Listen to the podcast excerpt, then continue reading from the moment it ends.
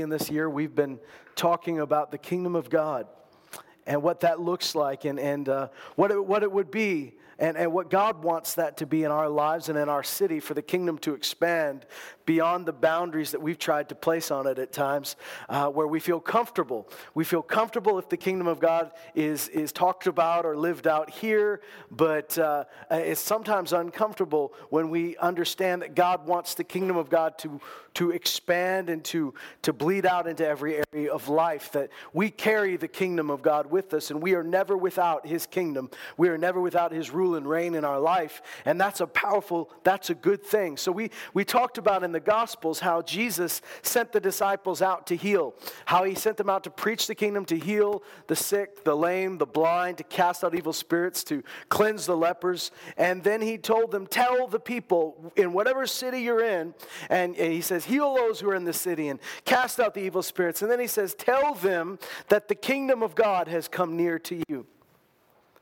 And that's really what we've tried to focus on this in January is, is that thought and that, that powerful command to not only just uh, see the kingdom of God in, in, in a place where believers are gathered, but to uh, be sent out as disciples into the world, into uh, places that are sometimes dark and sometimes um, under the, almost always under the control of darkness and say, The kingdom of God has come near to you.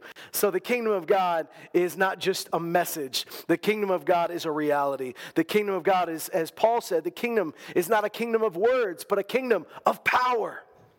That means when we preach the kingdom of God as Jesus preached, when we preach the kingdom of God as the apostles preached, that there's always a power that goes with it, that goes beyond just that's a good message, I hope that's true. So we've been going through Jesus' own words. Jesus, uh, because the kingdom of God is so big and so powerful and so expansive and so multi-dimensional that the kingdom of God is not easily described in Webster's dictionary.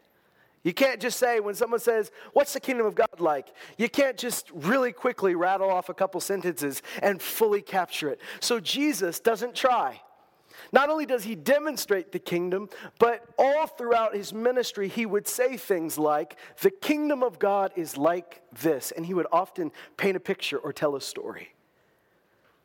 And he's not doing that because the people are dumb and illiterate, and he has to tell them stories for them to get it. He tells them a story, he paints a picture, because it's in those divine pictures that we begin to see that the kingdom of God is bigger than we thought it was. It's greater than we thought it was. And in those pictures, in those images, in those these stories and parables, we grasp that the kingdom of God's got a lot of angles to it, but we want to be part of it. And so I think that God wants to capture our imagination again. And uh, we've, so we, we just said, well, let's go through all the times where Jesus says the kingdom of God is like this, and let's talk about it. And my intention, because we started the year talking about the kingdom of God expanding, my intention was to start with Jesus saying the kingdom of God is like yeast, a little yeast and a lump of dough. And I wanted to talk about how the kingdom of God, a little bit of the kingdom gets in and spreads fast. That, that was where my heart was at. But as I began to pray about it, uh, you know, what really became clear was that before we talk about spreading the kingdom or preaching the kingdom or expanding the kingdom, we really need to fall in love with the kingdom. So we went back a couple weeks ago to when Jesus said in Matthew, the kingdom of God is like a treasure. The kingdom of God is like a treasure where a man found it in someone else's field. He found the treasure, he quickly reburied it, and it says, because of great, in, in, in great joy, he went and sold everything he had and bought that field so he could have that treasure. And what I really just, what really just stood out to me is that that man didn't go back and sell everything he had and cry over it. He didn't go back and sell everything he had and feel like he was being punished. It says, it says in an outpouring of joy because he was so excited about what he found. So many times, and I've said this uh, plenty of times before, so forgive me for repeating myself, but many times we say, well, we got to count the cost of following Jesus. And amen, Jesus told us to count the cost. But the only way you're really going to count the cost is if you know the value.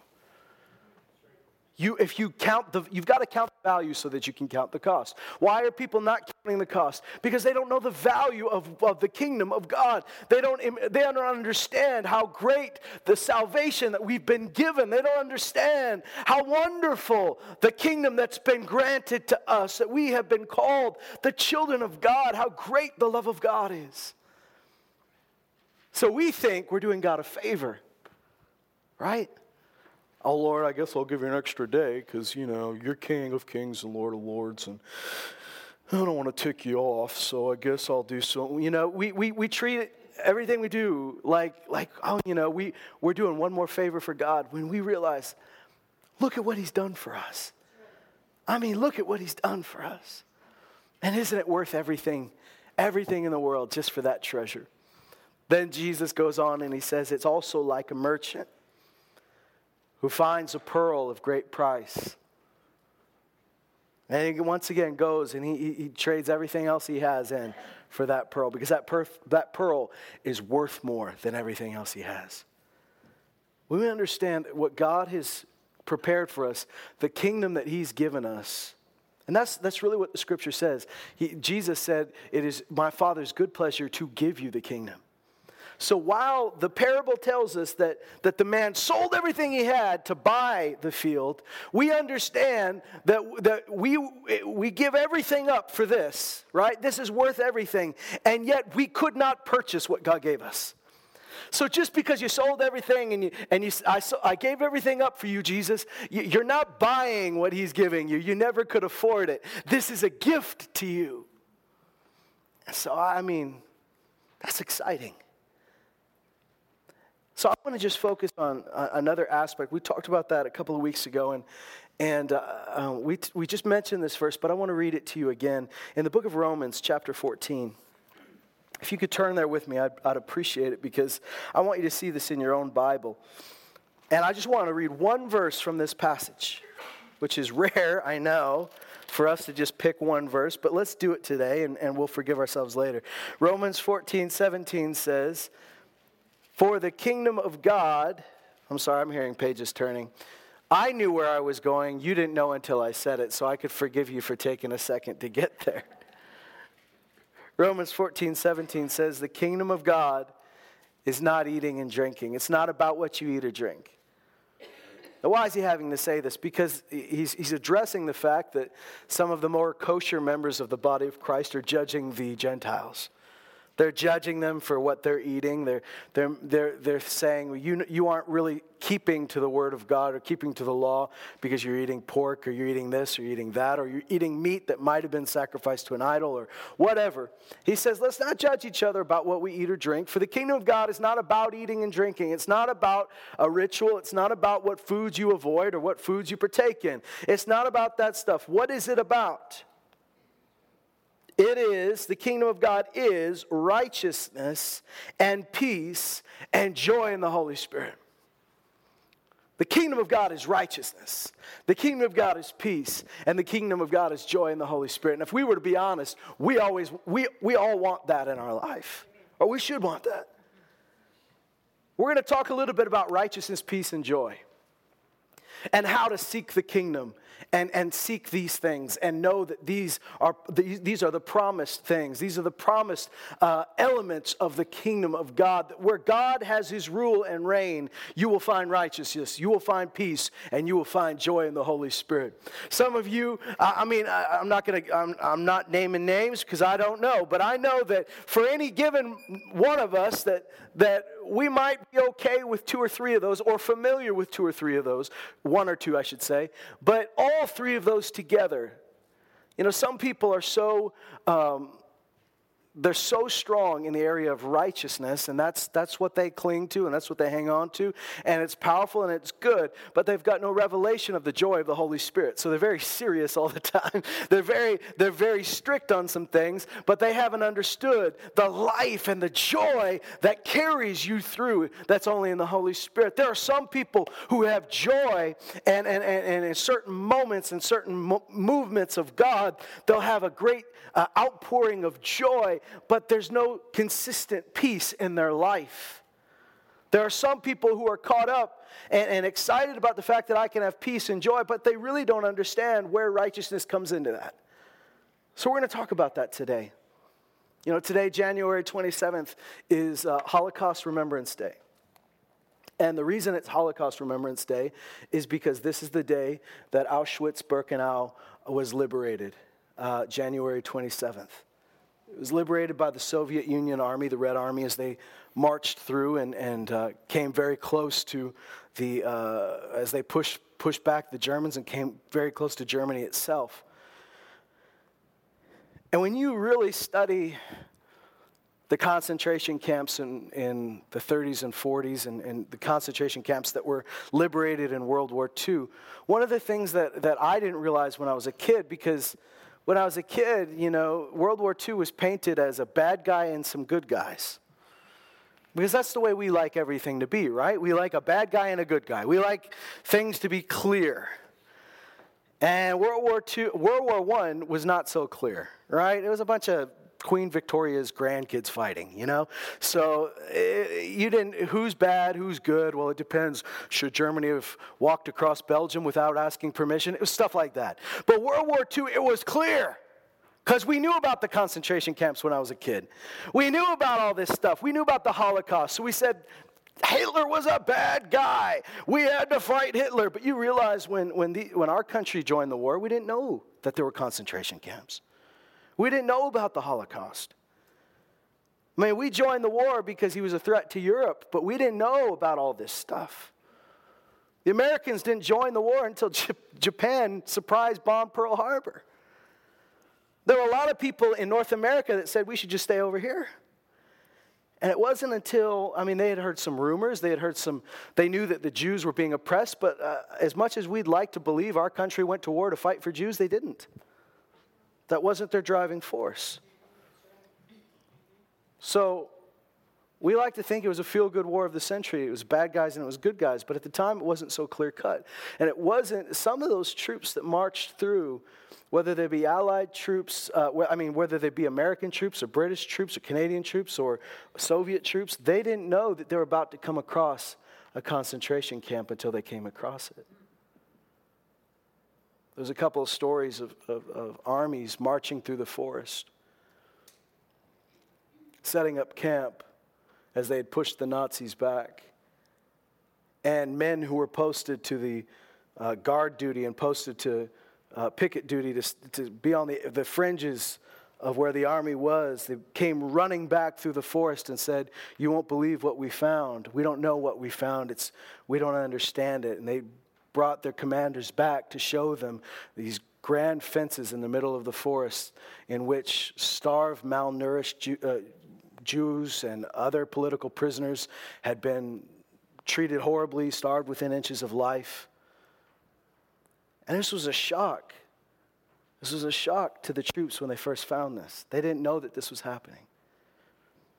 As they marched closer to Germany, then the news about these camps got back to, uh, back to America, back to Canada, back to the commanders. Then they knew they were going to be liberating some of these camps. They didn't know what to do with the people, but they knew that, that we're going to be liberating some of these camps.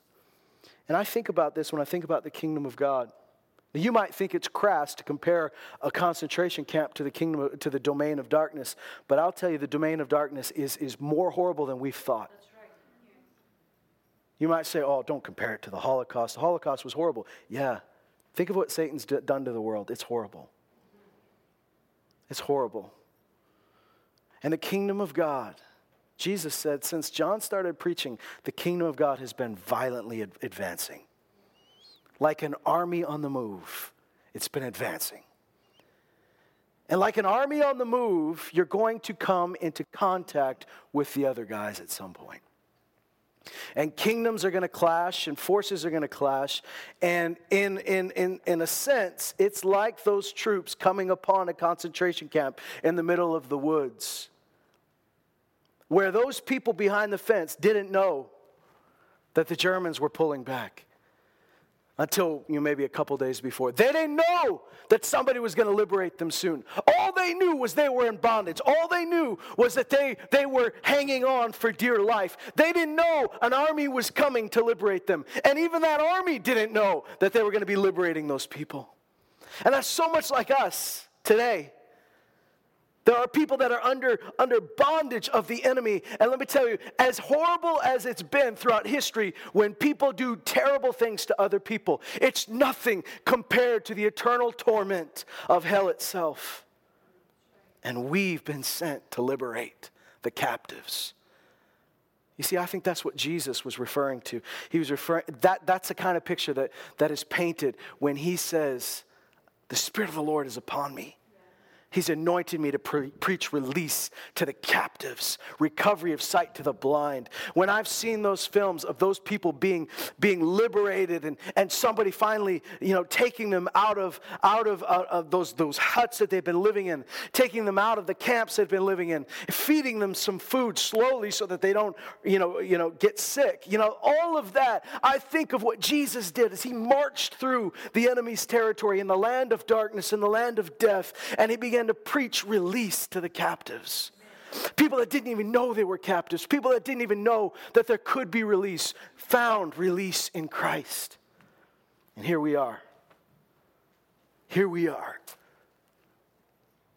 We can stay we can stay here and hope that somebody hears about the gospel and comes to visit us. Or we can venture out into the forest. We can venture out and push the fringes of our front line and find those that are captured, find those that are behind the fence.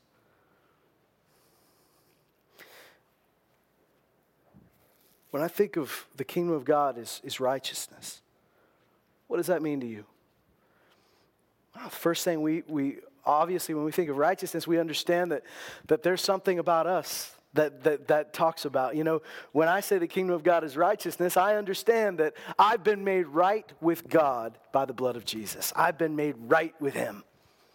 I've been made right with God. So the kingdom of God is righteousness. Well, then I have righteousness with God. But it doesn't stop there. You realize that the scripture tells us that, that righteousness is the scepter of his kingdom. So he rules by righteousness. Let's just paint a picture. When God created the planet, earth was not a cheap version of heaven. You know that, right? You know, Adam wasn't walking around the garden going, hey, this is great and all, but when can I come up there and be with you? I heard you have streets of gold. These mountains are nice, but streets of gold, my goodness. How long do I have to stay? Adam wasn't wanting to go to heaven because God had created heaven on earth. This planet was, was, as much as man was made in God's image, the planet was made in the likeness of heaven. It was beautiful, everything was right. But when sin came into the world, what happened? A curse came on the world. Everything came, became broken. Uh, the whole planet just busted. And we're living in the results of a planet that's been living under the curse of sin for so long. The Bible says that all creation is groaning, waiting for our, our adoption, our redemption as sons, our revealing as sons. So I don't want to get too deep here. I don't want to leave you behind, but let's just talk about what it might look like for righteousness to Yes, thank God I'm righteous, but think about righteousness in creation. Think about God's righteousness. That's God's right way. That's things being brought back to the way they should be.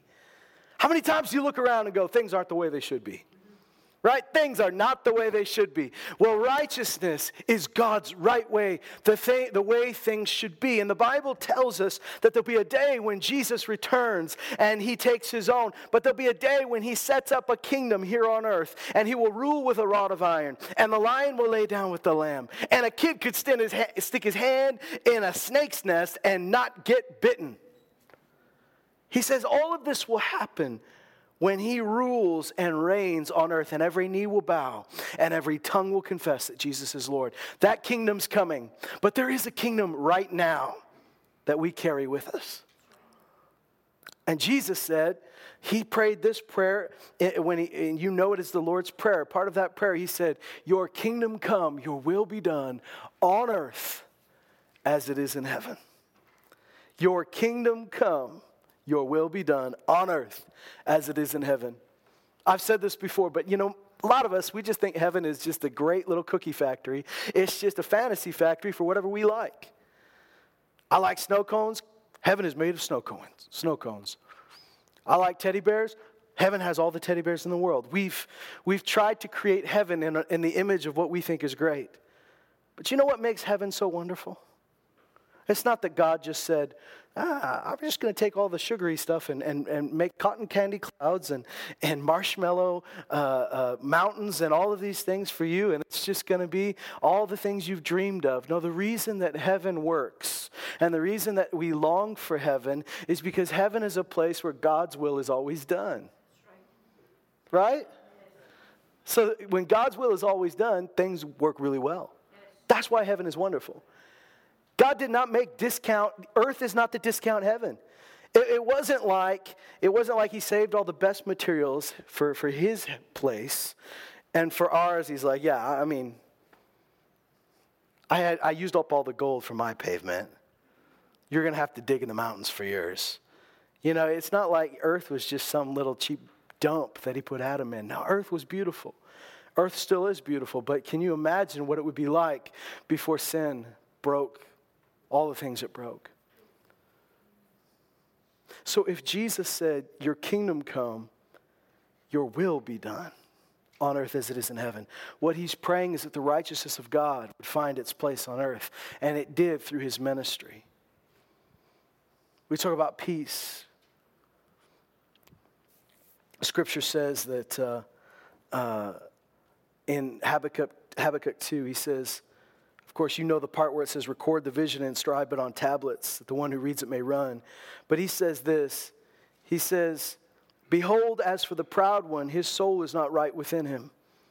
But the righteous will live by his faith. I'm sorry, I'm still talking about righteousness. In John 16 33, you know this one. He says, These things I've spoken to you, so that in me you may have peace. In the world you have tribulation, but take courage, I've overcome the world. So, what we think of when we think of God's kingdom on earth, we know that God's kingdom means it's a place where the king is ruling, right? That's what makes the kingdom.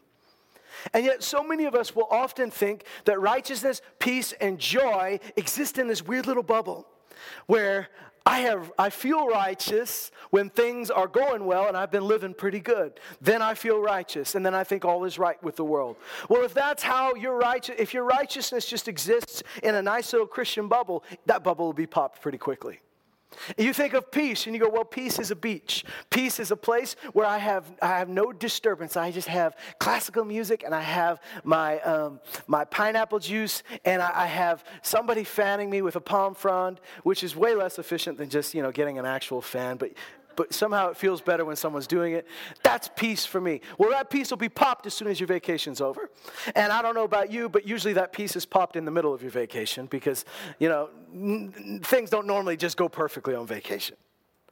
He said, With a joy, I have joy at church. When they sing that song, it brings me joy. I have joy when I listen to that. I have joy when this happens. And when, as long as your joy is attached to outward events, that joy is not the joy God promised you.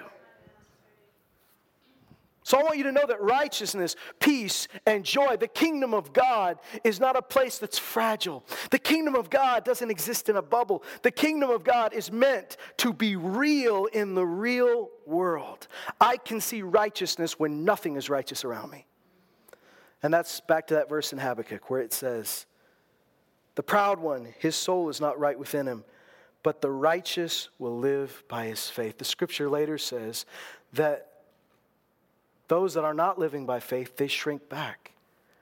When things are difficult, they shrink back, but the righteous lives and presses forward by faith.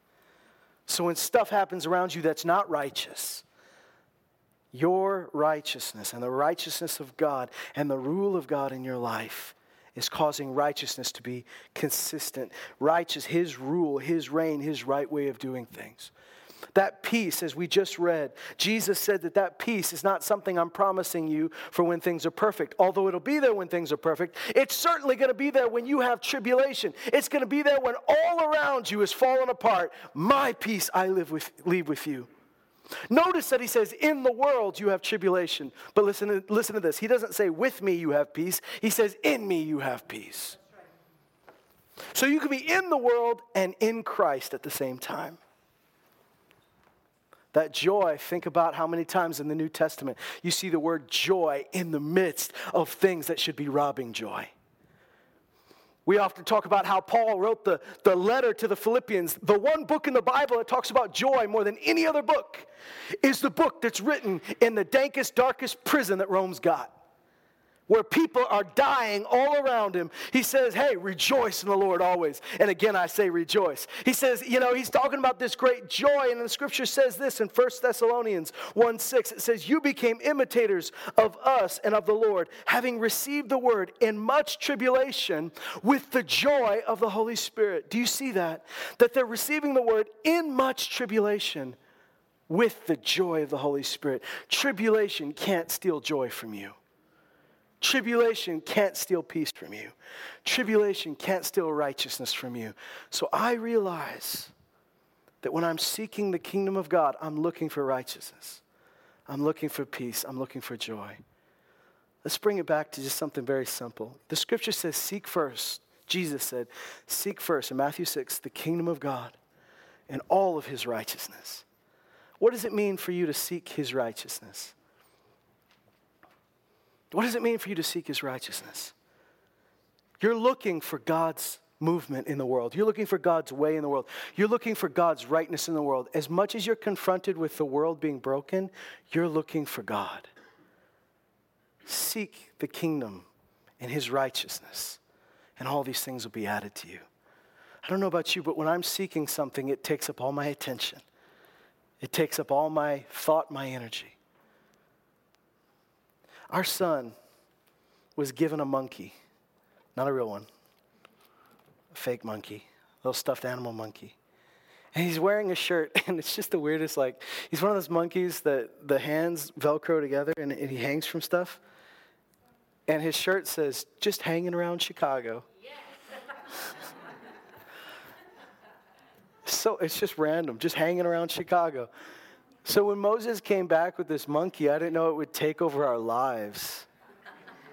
I didn't know it would take over our lives. Moses got so enamored with this monkey that now anything that ever mentions Chicago has his attention. He's obsessed with Chicago. He calls it Chicago Monkey, and now I just found out last night that Chicago Monkey has a Chicago family. Anytime we hear anything, I mean, anything, you know, six degrees of separation from Kevin Bacon, there are a lot less degrees of separation to Chicago for everything. And I found that out. If we see, if I show, hey, this is a show we used to watch when I was a kid. You see that guy? His name is Steve Urkel. Where's he from, Daddy? Oh, he's from Chicago. Chicago? We watched a YouTube video where people are comparing the kinds of pizzas they like. Oh, New York pizza. Remember, Moses, when we had pizza in New York? Mm, that was good. New Haven pizza. Oh, I like New Haven pizza. Oh, Chicago deep dish. Chicago deep dish, which is the worst kind of pizza, guys. but he thinks it's the best just because it says Chicago. It's gone so far that when Chicago Monkey talks to me, he calls me Shadaddy. I'm not kidding. I'm not even joking. Shadaddy, and we live in Minster. That's how bad it is. So our son, because he has uh, his, his mind is on Chicago, he sees Chicago everywhere. I didn't realize there's so many references to Chicago all around us. I wish I could hide them now, but they're everywhere. He sees Chicago everywhere. You know, so many times we're wondering, is God moving? Is his kingdom moving and working around us? But you, you find when you become obsessed with the kingdom of God, you see it everywhere.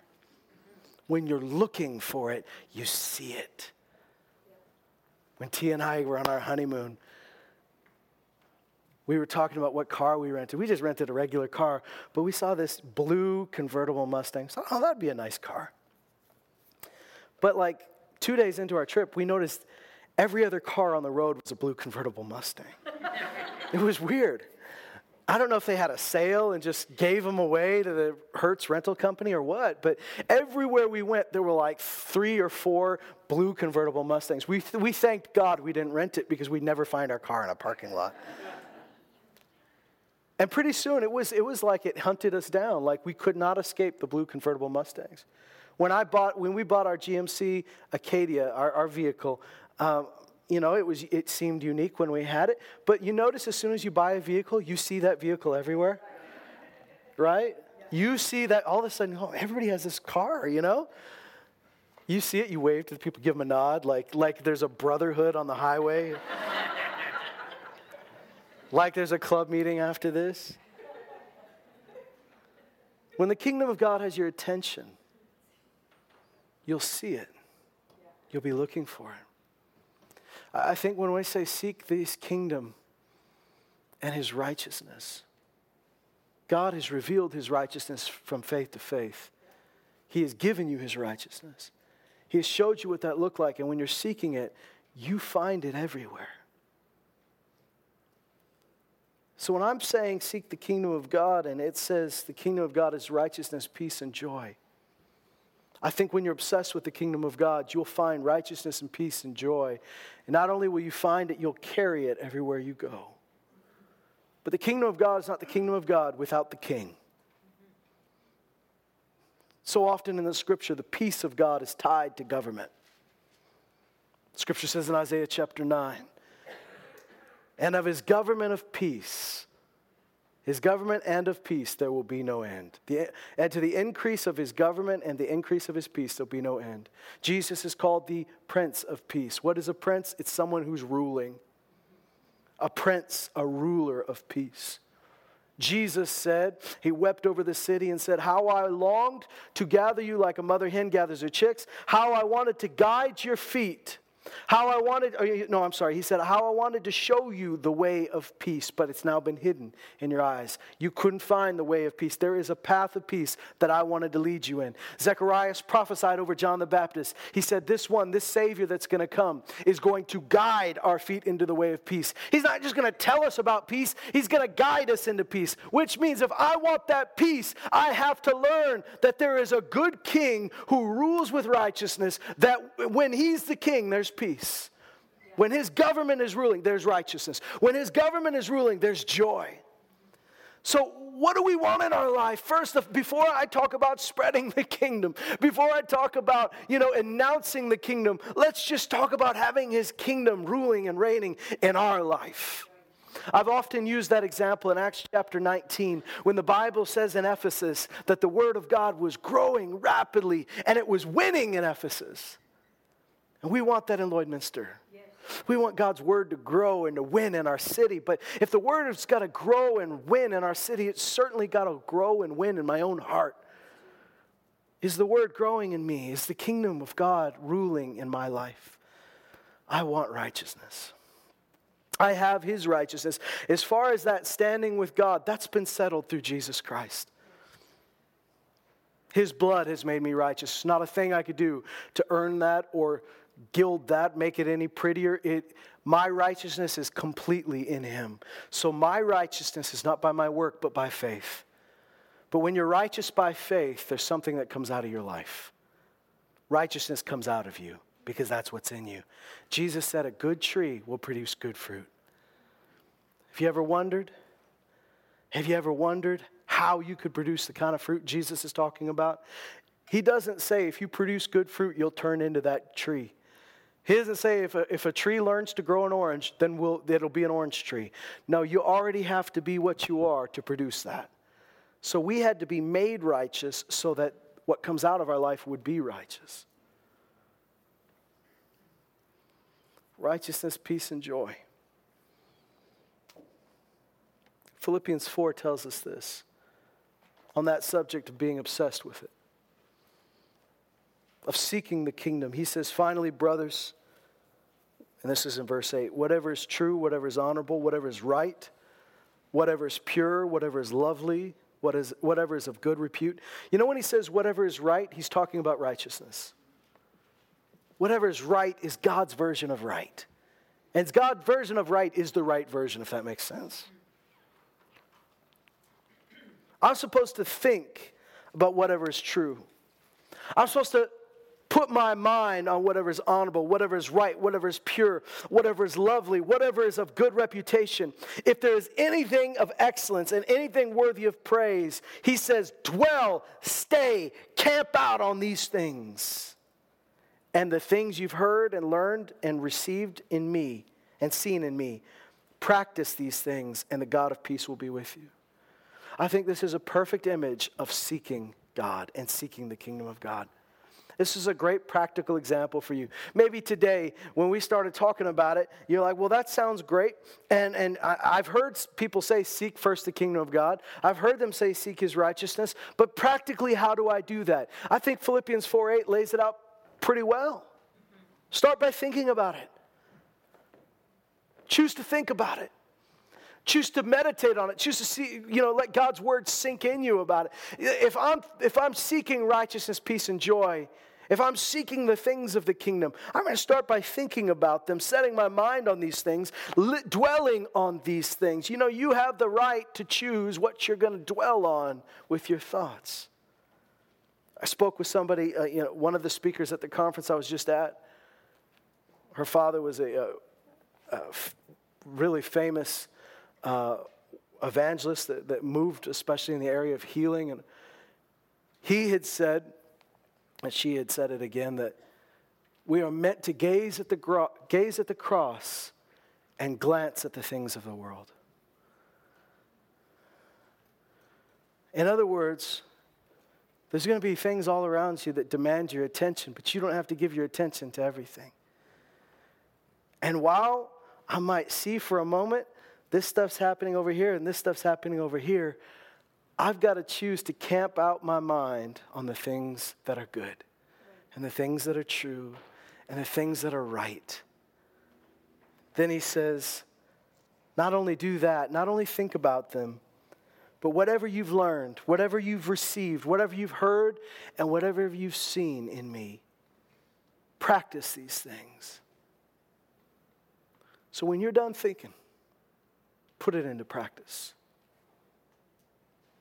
What would it look like for me to practice the kingdom of God? We're not talking about practice like practice makes perfect practice. We're talking about put it into practice, put it into practical, live it out. Live out your life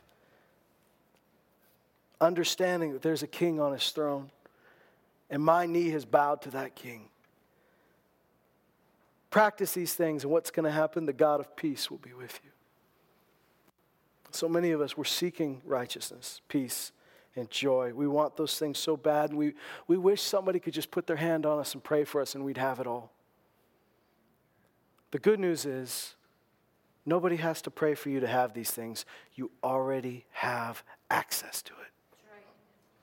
It's all in the kingdom. It's not something someone can impart to you. It's not something you can get by a good book. It's not something you can buy. It's not something that someone else who has it can just teach you and say, well, just uh, try your best and you'll get it. No, this is purely a fruit of the kingdom of God. So when the king's on his throne and the king's ruling and reigning in my life, I'll have righteousness, peace, and joy in all these things. And I want that to be like Chicago Monkey. I want to be so obsessed with righteousness, peace, and joy that I see God at work around me. I see his righteousness. See, see, it's a wonderful thing when a, when a child of God can look at something unrighteous and see what it would look like when it's made righteous. Do you know what I'm saying? Everybody can say that's not right. Anybody can say something's broken. And how many of you love when someone comes to your house and tells you something's broken, but doesn't tell you how to fix it? Anybody can tell that's broken. It's not right. It's something's wrong. But but but what do we need? We don't need someone to tell us it's wrong. We need someone who knows what it would be, what it would look like if it was right.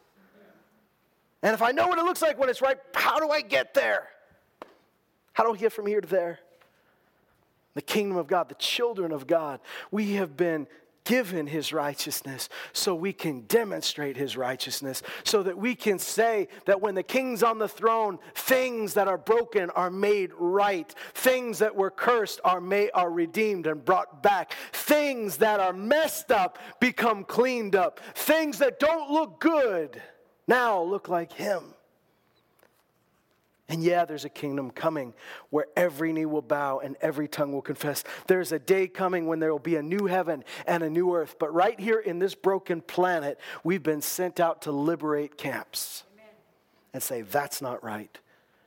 And the king, there's a new rule here. The army of darkness has been pushed back. It's time for liberation. It's time to carry that.